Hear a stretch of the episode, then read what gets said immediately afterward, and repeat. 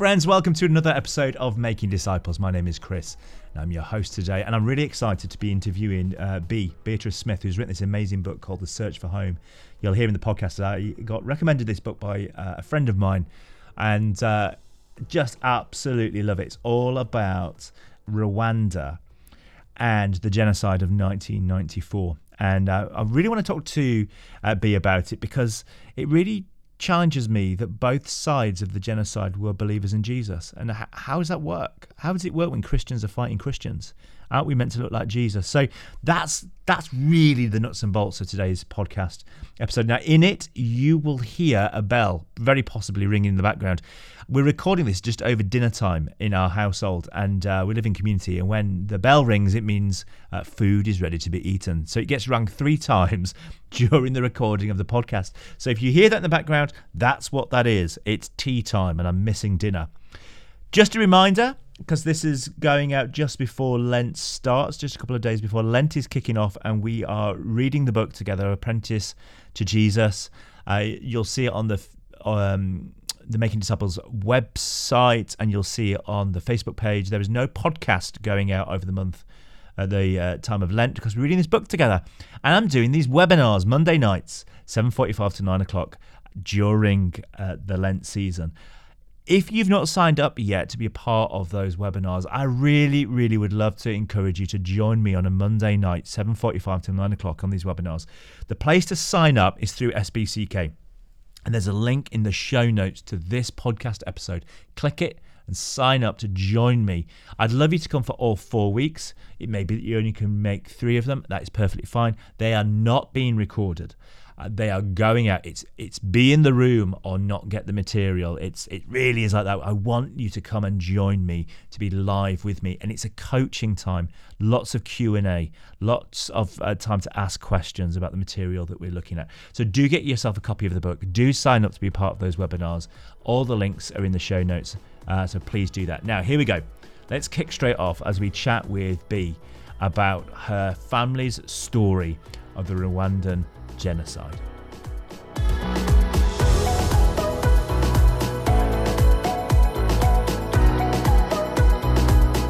B, welcome to Making Disciples. I am so, so pleased that you are with me this afternoon. Welcome to Making Disciples. Thank you so much, Chris, for having me. I really appreciate the invite. No, it is. So, um, just for the listeners to understand a little bit. So, I would describe you as a new friend. I'm getting to know you uh, through a, a, joint conference that we're involved with called Spring Harvest. But a mutual friend of ours said to me earlier, uh, end of last year, you've got to read this book. And she mentioned this to me a couple of times. Uh, the Search for Home. I bought a copy and it went on my stack of books that need to be read one day. Wow. And then she, this friend said to me, Have you read that book yet? And I said, Oh, I'm getting, I'm getting there. I'm getting there. Well, I had my opera, I had this operation at end of last year. And uh, I took it with me to the hospital to read, and I ended up devouring the book in two days. Oh, that's and really um, so the book that you've written, "The Search for Home," is a story of your family's life, yes. and it centers around the genocide in Rwanda. It does. Would you just start for us by for anyone listening who was not around, maybe or was still a kid in the early 90s just give us and it's you know to say give us a snapshot is unfair but give us a sense of what the genocide in rwanda was about. Yes. So it's a really big story i think um, that that it's really hard to capture reading kind of a, a quick and, and, and I'd encourage anybody to sort of maybe research it, look it up, and learn a little bit more about it. But essentially, uh, what happened is a very complex story of this tiny country in Central Africa, just below the equator, um, that was pretty peaceful. You know, growing up is paradisical. I'd, I'd you know um, describe it as. And then for 100 days in the middle of 1994, we experienced this incredible um, kind of indescribable violence where, you know, one tribe, the Hutus, uh, well, uh, uh you know, kind of go uh, are killing the Tutsis. Now, the background, I have to kind of caveat that with the background story of this is a lot more complex than, than what I've just described. But for these 100 days, we are plunged into chaos. Now, when we're talking about kind of people being children and not really remembering, I was a child myself. I was only 10 years old when this is really happening. So mm. it's a scary, scary time. It's an incredibly unsettling moment in our in our nation's history, and it doesn't make sense. As somebody who was there, I'm talking about it sort of with hindsight now, but at the time, it doesn't make sense what's just happened to this nation that seems so incredibly peaceful, and it just feels like chaos, um, which I guess a lot of people who have been through anything unsettling or anything kind of warlike would probably identify with. It just feels like chaos, and we don't know what's going on. We just know the family and friends are dying, and we don't know what's going on. So I guess that's what happens in 1994. Yeah, and I really loved your story, the, just the honesty and just the story of your family and the courageousness of your family. I just love it. I mean, would you just share with me what was the impact on you as a family emotionally, not just physically? What was the emotional yeah. impact that you experienced in in uh, the genocide? Yeah, I think the overwhelming emotion there or around that time was that of fear uh, just waking up in the morning and not knowing whether you were going to make it through the day. So, um, and not knowing for sure. And this isn't something that's kind of abstract in the back of your mind, right? You're seeing, I mean, I describe in the book, seeing neighbors kind of from a distance, you know, people across the street from you. So mobs of, of killers just coming in and wiping them out. So you you know that, that this fear is is real right so you are um you are yeah it's tangible and it's real. So we're living every single day wondering what life's going to be like the next day or that day. So i think i remember um, as a child feeling incredibly afraid. I remember the whole uh, family really living under this cloud and climate of fear. Um, but also remember kind of feeling incredibly held if that makes sense. Just uh, my mom and dad did a really great job of shielding us as, a, as, as children from um, kind of that, that panic. So even though you have this kind of blanket of fear that's, that's all over the country, the nation, I remember in our house feeling like um, whatever happened, we will be okay. And I think that came from this rested assurance from my mom and dad of, of really knowing that whatever the outcome, God was with us. And even though they didn't sort of go, say it, we felt it. We felt really held and really looked after. So we knew that we were safe with mom and dad, but the environment around us was dangerous. I want to talk about where God was in all of it in, in a moment. Mm. Uh, how did it affect your mom and dad? You know, in that context, you know, you are a child in a family where yes. dad's looking after us, mum's looking after us. Um, and your dad had obviously, you know, dad had been training to be a priest. So you'd spent quite a lot of time with your dad away from home. Yeah. Training. Now your dad's here. And what was the impact on your on your mum and dad's emotional health in that? Because it's long-term trauma that they were going through. Yes, absolutely. I mean, I, I know a bit of that now. But I think when you're when you're a child, it's hard to really know for sure. So I guess I can only speak about it from a distance now. I think for them at the, that particular moment, they were incredibly afraid. Um, they were um, they were heartbroken mm. um, because people they loved, people they knew, my mom's family, at daily mm. were being killed everywhere. So this is horrendous. It's hmm. indescribable, and I think the for them, it is trauma um, on a daily, hourly, kind of minute by minute basis, mm-hmm. and um, and I think their their feeling is just well, they're trying to survive really. So I think in the middle of it, they are sort of having to look after their immediate family. They're having to ensure that they're being as safe as they can.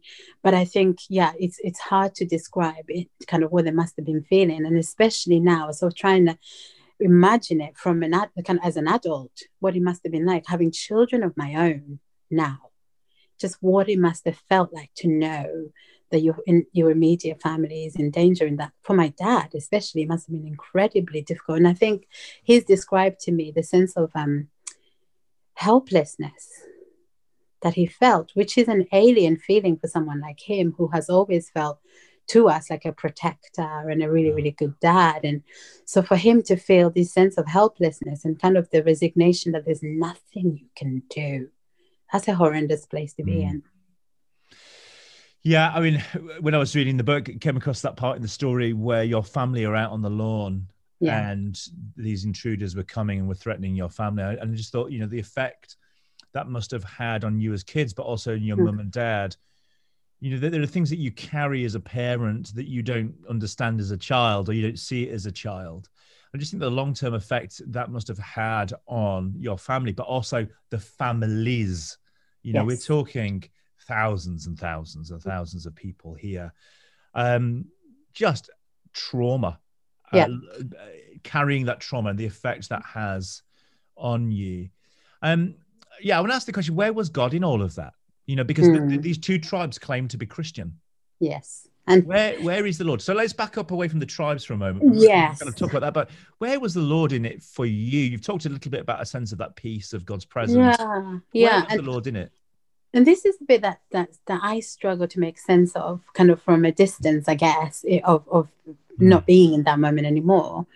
But that that that tangible presence of God, and especially sort of knowing that that you are in real danger okay? So you may not make it through the day. You start to ask yourselves questions about where am i going? What's going to happen? Where am i? If it so happens that we don't make it through this where do we end up right? So the question of eternity is right there. You're facing it. And i think you hear this a lot from people kind of who are um, from, from the persecuted church talking about uh, lots when they kind of they're faced with death.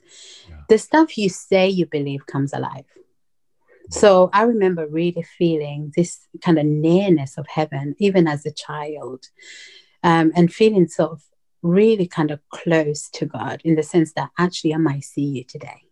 Yeah. And there is so two things happen to you in that moment. Either it terrifies you because you have no idea where you're gonna where you're gonna end up, or you have this sense of peace knowing like everything that I've been taught and told is true and i'm going to get mm. to find out in a moment so i think that that sense of peace isn't isn't the absence of danger because you're feeling the fear but also it's the sense of Jesus is real and mm-hmm. I'm going to find out any moment, right?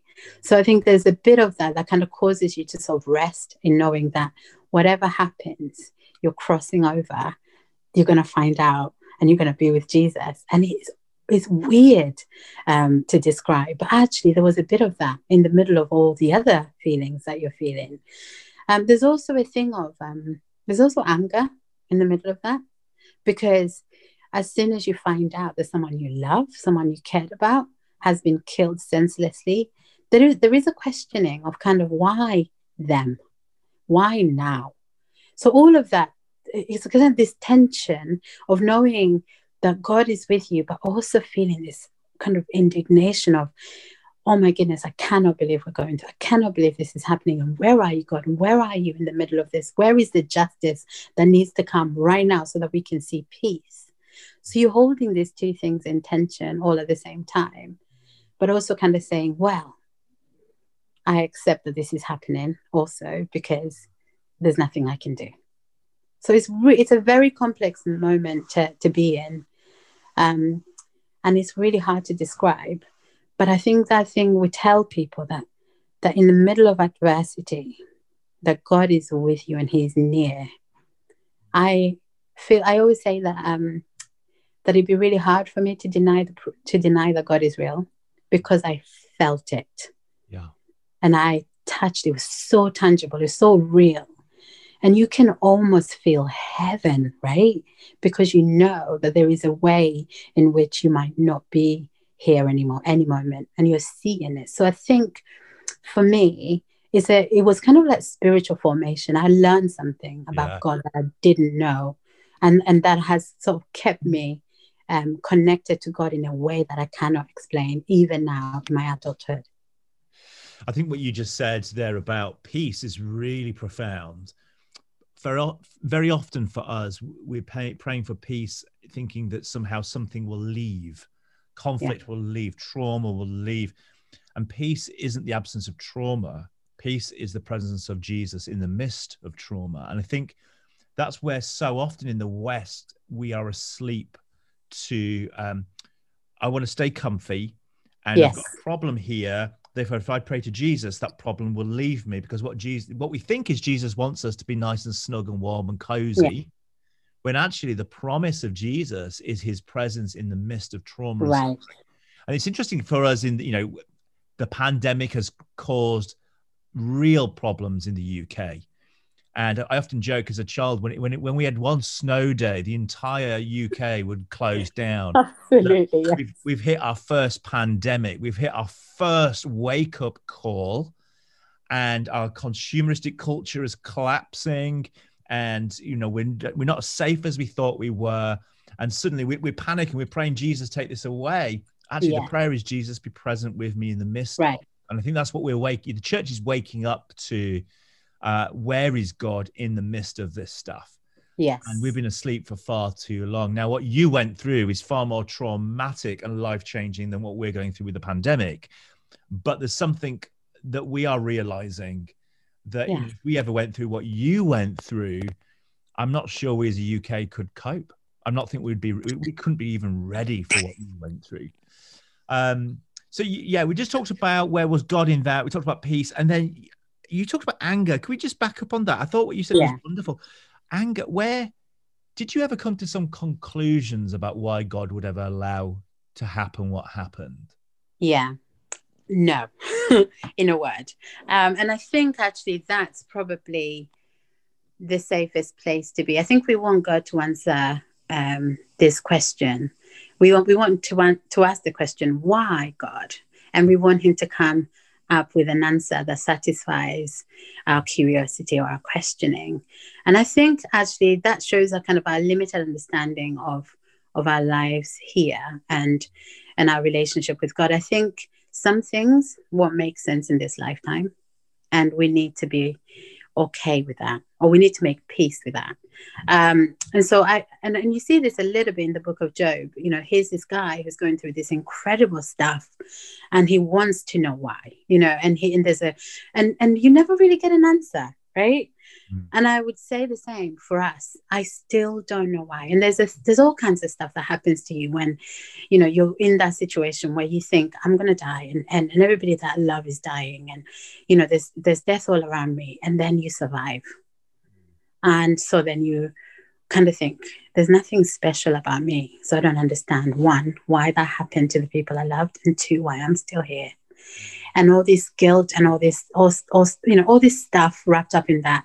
And you never really get an answer. And so i think uh, one thing that I, I learned is that god is good. Mm. he is really good in all circumstances. And god is as um, I, I I struggle with the word sovereign because I think we've also misused that word, but also he knows stuff that I don't know. And I don't need to know everything but also that some things will make sense when I get to see him and I get to ask. Yeah. So I need for that for that for the time being, I need to sit with the pain and the, uh, the discomfort and the anger and the questioning and know that the only thing I need to know is that he promised me that he will be with me, mm. whether that is here now as I live or that is as I'm going through whatever I'm going through, mm. and that His presence is enough, even if I'm, even when I don't understand, and that is the greatest mystery of faith. And so I don't have an answer, and I and I've stopped asking now, and I so say one thing that I know is that God was with me, God was with us, and I don't understand why it's us and not them. But for now, I sit with the fact that He rescued and He rescues, and that part of my story shows that. But also, I know that when he doesn't rescue, he's still good. Mm. And I need to hold on to that. Thank you so much. I think there's something honest in that answer that we don't like. I don't like your answer because I want something a little yeah. bit more clean cut. But I think there's something in the honest answer that's important for us, isn't it? That there isn't an answer sometimes. Yeah. Why that happened. And I think this is this leads on quite nicely to the, the key thing I want to just move into really is both these tribes were Christian tribes. Yeah. We're not talking about here Muslims versus Christians or something similar. We're not talking about uh, believers in mm. Jesus against yeah. believers in Jesus. So in, in, that you say, God, what's going on? Yeah. What? Um, so you, what is the question, Chris? The, I guess the question is this: both sides Christian. Mm. How did that work? Yeah, you know, one of the things that we are probably getting our heads around, even in our time, is that Christians don't always make the best choices. Even Christians, right? Um, we saw that a little bit. We're seeing that a little bit in some some of the stuff that we're seeing internationally in some countries. Yeah. Oh, being a Christian, sometimes we think it equates with being uh, Christ, and actually, it means being discipled by Christ, uh, even in the midst of our failures. And so, what do how do I look at that and thinking about these people being Christians? I kind of think we we are still working out our holiness, right? We're still becoming like Christ, and sometimes we make really, really bad choices. Mm. So these are people who are loved by God, right? Even as they did the most awful things.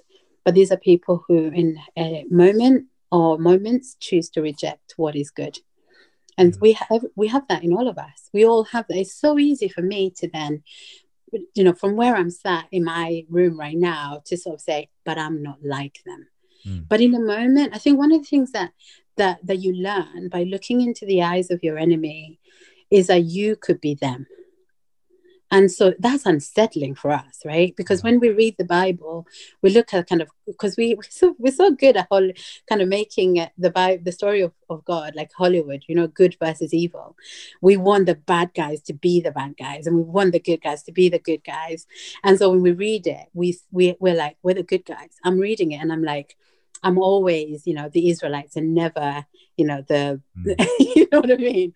I'm always the uh, the oppressor, never the oppressor. And yet, what I've learned is that people, humans, are capable in just a flash of a moment to be incredibly capable of some really evil stuff. It only takes a flame. So I think when we live with that kind of tangible understanding of our, of our like, of how quickly we are to fail, we know and we learn how much we need Jesus, how much more we need Jesus mm. for you and me.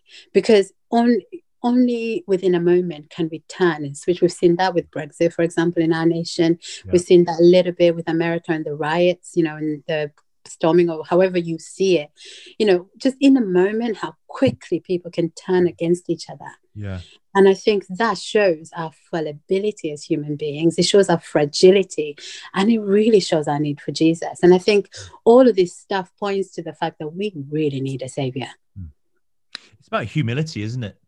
100%. I think one of the things I've been reflecting on the danger that we as Christians sometimes become very sure about things yeah. very quick. 100%. And I've got friends who are very, very sure about certain theological issues. And yeah. that sureness can often push them into being obnoxious. Yet when I see Christ, yeah, there's a sureness, but there's a humility mm. in there as well. And yes, of course, Christ was perfect, so he knew all the answers. But that sense of humility. I don't know all the answers. I'm not Christ. Yeah. Therefore, I have to be very careful when my understanding of God, my theology pushes me into being so sure I'm willing to fight for something. Yes. And and and it's it's staying in that place of humility that I could actually be wrong. Yeah. And am I willing to write somebody off? Am I willing to condemn somebody because yeah. I'm right? And I think that's one of the things that we see the Pharisees yes. do very often, you know, stoning of the woman. So sure of themselves, they were willing to stone her. Yeah. We have to we have to stay very, very supple and very gentle and humble, don't we? And I think, you know, my reflection, you know, having read the book and having read other um, books on on the genocide in Rwanda, I just think, oh my gosh, here you have believers on both sides, and the danger when you get to the point when another human being, yeah. um, you are so sure that they're wrong about something, you are willing to take their life, right? challenge them, or publicly condemn them. And really, the the answer, I suppose, for us a little bit is is are we willing to actually be humble and gentle? Uh, and and be able to hold some of those tensions. So my question, I guess, I want to ask is, how do we make sure Christian, how do we make sure that Christianity is Jesus shaped, yes, and not human shaped? Yeah. How do we And I do think- that? Yeah, I think what you've just said is really important, Chris, in that you know that that idea of humility and that real awareness of our need for Jesus. I think what we are in danger of often is by kind of accepting God's grace and Jesus's grace, which is so full in itself, and it, ca- it is that we forget that we need it all the time. Mm. So how can we make sure that Christianity is Jesus shaped by uh, by being conscious of our need for Him? I think we can get to a point where, especially in the West, where we can get comfortable and almost familiar with Jesus, right? Where we feel like we've arrived, Mm. and it's this thing of, um, you know, I can never be like so and so. I can never do X, Y, Z, and I think that uh, there is a reason why Jesus taught us to pray the way we pray. You know, give us today our daily, forgive us our sins. Can you imagine us praying that and meaning it daily?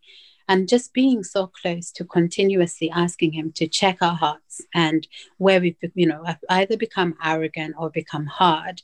And it's so easily done. We are so self assured sometimes you know self-assured in our understanding of where we are as people of god that sometimes we can be so far away from what jesus wants and so by continuously asking the question where are we and how you know um, what do we need to still learn and and allowing ourselves to be taught on a daily basis because i've realized that actually this walk that we're in is a walk that is um da- that's a daily walk. You know i uh, the way i feel today i need him tomorrow and the day after that and so on and so forth. And that consciousness of jesus can get lost in our doing. You know it can get lost in our activity. It can get lost in our righteousness um, quote unquote you know like in whatever we understand that to mean. And we can become um, Christians that have nothing to do with Christ because we've moved so far away from Yeah. talking to Him daily and being, uh, you know, discipled by Him daily that we no longer look like Him. So I think we need to be conscious of our need for Him on a daily basis. And I think also that tomorrow is not promised. So as much as we might get uh, lost in our activities today, we only have today. Mm. Um, so what does that what does today look like in my walk with Jesus? What does today look like as we do that in community? Do we look like Jesus now? Mm. And so these questions, kind of like living with them and, and expecting an answer is really very important. I think one of the things that I've been reflecting on recently is just around how how we dehumanize others. Oh wow. Yes. And you look at these scriptures, who are the ones that dehumanize? It's the religious leaders, it's those that are so r- sure of their rightness. Jesus is in the business of giving back people's humanity. yes. And w- what happened in, in Rwanda could only happen when you get to the point where you dehumanize another being, that their life is no longer valued. And I think I'm Yeah. reflecting the implication of that in Rwanda looks like one thing, but what's that look like for us in the in England, where we've Yeah. dehumanized a particular group of people because of a particular issue, and therefore we can back up our theology to say they're wrong and we're right. And I think there's a lot for us to learn uh, from the, the situation. Um, you know, for you, what what you know, if I was to say to you, what what is it that we could be learning right now from what happened in '94? Do you have any sense of what would be helpful for us to be learning? you know, I think, yeah, just to be aware of how quickly that can happen. You know, and so the things we nurture, right? Well, you mentioned a little bit of this before, just this sense of self righteousness, maybe even even kind of lack of humility. I'm so sure of my position that I know that I could defend it to the death. You know, this um these ideas and this tiny for those for and, and it's so funny because my husband's Jewish, so we talk about this a lot. So when um you have these like echoes of when you when you've been through something like genocide, when you've been through something like the Holocaust, when you've been through something where people were dehumanized, that these these are like echoes in your mind or in your in your ear, and you hear it. So the stuff that we entertain, you know, the us versus them, the language of the moment, you know, them and us. This is so easily can so easily descend into something even worse. And so we need to especially as the body of christ be so aware of that. Mm-hmm. and we need to work so closely and we need to be uh, all about the mission of reconciliation and building bridges right? And where we are in this moment um, we are in danger of drawing kind of pol- polarized positions against each other without even realizing that we're taking up these positions. And so, what does the way of Jesus look? What does the way of peace look like? Um, what does reconciliation look like in this moment? Who do we need to be bringing closer that we're pushing away from us? You know, and all of these things are the stuff that we can ask ourselves now. These are questions that we can ask ourselves now, because actually, I think we are in our world in this moment in 2021 in danger of being so polarized that it can it takes a, a tiny moment to ignite that into something much worse. And that's what happened in Rwanda. And people don't understand how quickly that can turn ugly. So we need to really understand our role as people of God in peacemaking, building bridges, and, and working towards the mission of reconciliation making our fundamental love. Yes. Love, love, love, yes. love, love. Yes. The point where and we go, I may well be wrong about everything. so I'm just, yeah. I think that's one of the things that I've been reflecting. Somebody asked me a little while ago, um, Chris, are you a, a um, conservative fundamentalist? like, what? I don't even know what you're asking. I, I said, I actually said to them, I am a fundamentalist, yes, but my fundamental is grace and love. I love that. And that's that's where my fundamentalism lies. Hey B, thank you so much. So the book Search for Home can't more highly recommend this. Absolutely love this book. Thank you so much for writing it. And I'm really pleased that our mutual friend uh, encouraged me to read it because uh, it for me was just what I needed to be reading. Uh, so the, the listeners of the podcast know that I've lost, you know, as you know, DB, you know, lost 80% of my hearing in my right ear. Mm. And one of the things I'm reflecting on is, does that bother me? Mm. And I'm reading this book of yours, uh, and I'm just so grateful for uh, my amazing family, my amazing wife, my amazing church, God's grace in my life. And I, I was reading your book going, I'm just, I'm blessed. Yeah. And the Lord has blessed me. And even if I That's never get so hearing good. back in my right ear, the Lord has blessed me. Praise the Lord. He is good. That's so good. Um, so I, for me, thank you so much. It was just the right thing for me to be reading at the right time. So bless you. Thank no, you. Thank you. You would you mind praying for us as we finish this podcast? Not at all. I'd love to. Um, I just want to pray that that as you listen to this, that you will really feel the tangible presence of God, which I know is so real. So yeah, Jesus, I thank you that there is never a moment that we are on our own. Whatever we may be going through, however awful it might feel, however in, unimaginable our circumstances may be, you promised. And that promise is true that you will be with us. And so I thank you right now for your presence in the storm, and your promise in this, you know, your presence in the sunshine. So pray for anybody listening that whatever they're going through, they will know you and they will know you and feel you so close. And that in, will be enough to get them through whatever they're going through. So I ask you to bless them, be with them, and keep them. Mm. In Jesus' name I pray. Amen. Amen. B, thank you so much for your time. No, I thank really you, Chris. Thank you so much. Really Grace appreciate it. Thank you. You too.